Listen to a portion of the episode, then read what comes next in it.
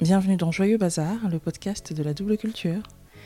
Je vous avais promis une surprise, et en effet cet épisode hors série est un peu spécial, puisque vous aurez droit non pas à une conversation comme d'habitude, mais à l'adaptation d'un texte que j'ai écrit il y a quelques mois pour le magazine Friction, et que vous pouvez donc retrouver dans son intégralité sur le site web friction.co.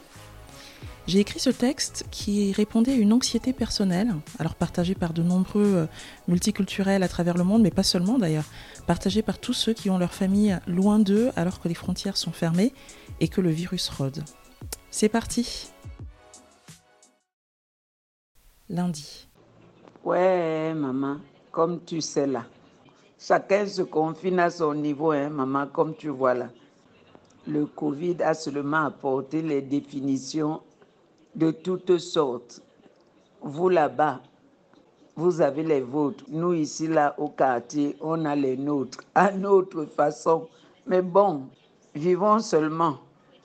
On s'assoit et Dieu nous pousse. Bye bye. Ah là là, cette insouciance qui manifestement ne nous quitte jamais. Je ne sais pas pourquoi je dis nous. Moi, je suis, paraît-il, dans la catégorie des blancs, des gens euh, pressés, stressés, trop sérieux, pas drôles. Cela dit, euh, il vaut mieux que ma mère m'envoie ses bêtises sur euh, les maris qui peuvent plus voir leur maîtresse à cause du confinement, sur euh, les filles qui prétendent être malades pour soutirer de l'argent aux gars, sur le président camerounais qui préfère aller se confiner en Suisse, plutôt que ces vidéos que j'ai vues par ailleurs expliquant que le virus ne tue pas les Noirs. Rions donc, comme disent les Camerounais, vivons seulement. Vendredi, j'ai fait un certificat d'hébergement pour ma mère qui devrait venir cet été. Comme elle n'a trouvé personne qui voyagerait ces jours-ci et qui pourrait lui remettre le document, j'ai dû me résoudre à l'envoyer par chronopost. Une heure et demie de queue devant le bureau de poste, puis quinze minutes d'attente, le temps que la dame vérifie que les frontières camerounaises sont toujours ouvertes, puis 61 euros. Mardi. Là-bas, aucun discours présidentiel, pas de confinement, pas de masque. C'est à se demander si c'est nous, sur cette rive, qui sommes fous, si quelque chose nous a échappé lundi. Se laver les mains à l'entrée et à la sortie à l'aide du savon et de l'eau chlorée à 0,5%, au point d'eau installé à cet effet, ou à l'aide d'une solution hydroalcoolique présente au niveau de l'accueil des différents locaux. Le français du Cameroun, ce sont des mots qu'on n'entend que là-bas, ou que là-bas de cette manière en tout cas. Va te oindre. Pousse un peu les tables bancs. Bon, on se voit jeudi sur prochain. Certains existent dans le dictionnaire, d'autres non, et peu importe. C'est l'usage qui fait foi, qui fait loi. Le français du Cameroun, ce sont aussi parfois ces mots que, que tout le monde comprend parfaitement, mais qui ne correspondent à aucune réalité. On les entend, on en appréhende le sens, mais ce qu'on capte surtout, c'est leur vacuité, c'est l'absurde copier-coller qui leur a donné naissance. On les plaint presque, ces mots euh, transfuges. D'un monde où ils étaient quelqu'un, ils sont arrivés dans ce pays qui les ignore. Par exemple, se laver les mains. Se laver les mains, dans un pays où la majeure partie de la population n'est pas raccordée à l'eau courante, essentiellement parce que le financement du projet n'est jamais arrivé là où il devait, et où la minorité privilégiée subit des coupures tellement fréquentes et longues que chacun, enfin ceux qui peuvent se permettre, a dans sa cour un forage. Se laver les mains donc, mais aussi euh, tout contrevenant se verra interdire l'accès aux locaux. Moi-même, en, en écoutant cette phrase, je suis prise d'un fou rire. Qui va empêcher qui d'entrer à la mairie sans masque? Dimanche.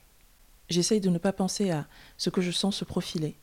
La grogne sociale, l'armée, les milliers de morts, les scènes de pillage.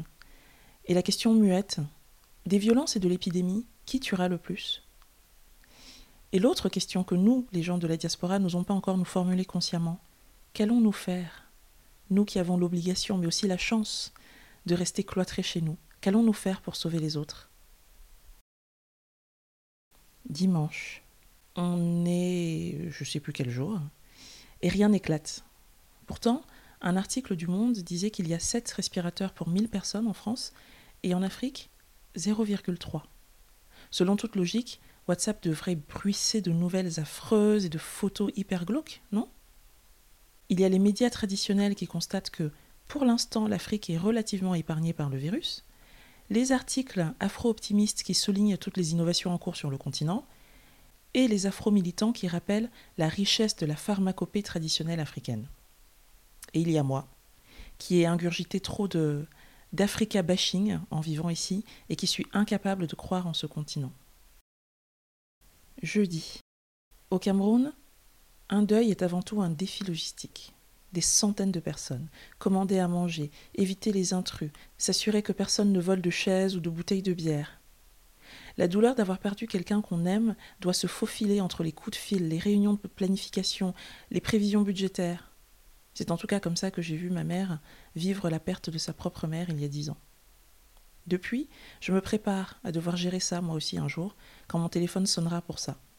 D'abord la logistique, amplifiée par mon statut de ripate qui ne connaît pas les codes, et seulement après, violente comme un boomerang, la douleur.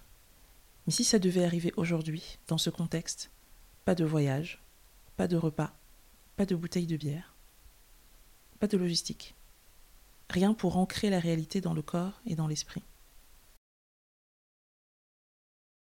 Lundi. Dans sa troisième allocution, le président français a évoqué l'Afrique. Oh, Qu'est-ce que j'étais touchée Comme une fan qui écoute une chanson et qui se dit oh, Ce passage-ci, il l'a écrit pour moi, c'est sûr. Je suis écartelée entre un monde qui gagne et un monde qui perd. Le premier, souvent au détriment du second. Et du coup, le fait que le gagnant, qui incarne tous mes privilèges, ait une pensée de la considération, peut-être, en tout cas, une mention pour le sort du perdant, qui incarne mon enfance et beaucoup d'êtres chers, ça me réchauffe le cœur. Bon, je devrais encore me débrouiller avec le fait que, bon gré mal gré, je suis du côté des gagnants.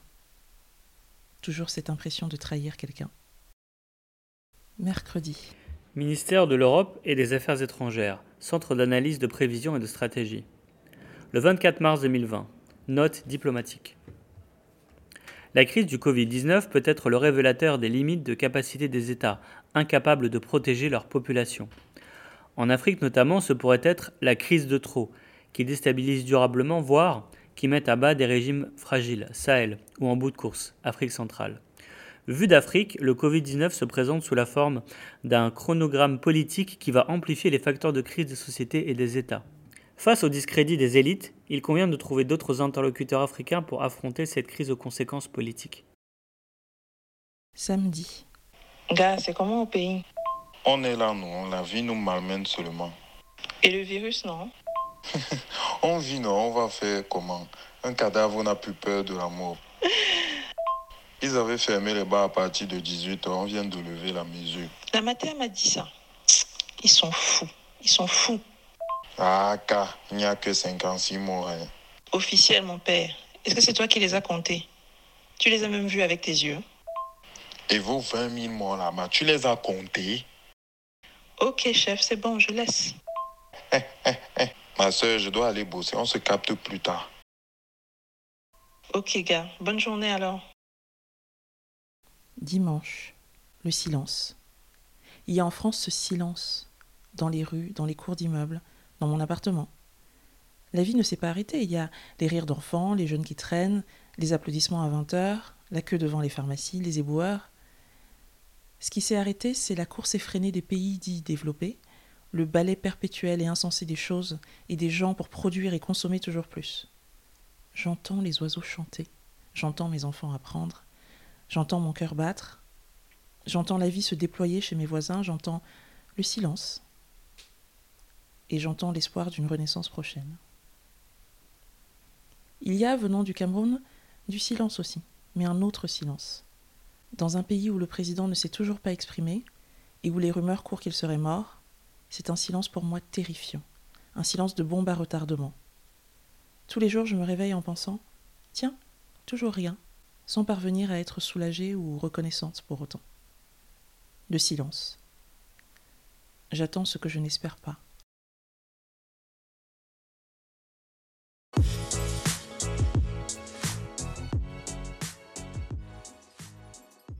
Voilà, j'espère que le texte vous a plu et que la gravité du thème ne vous empêche pas de passer de belles vacances.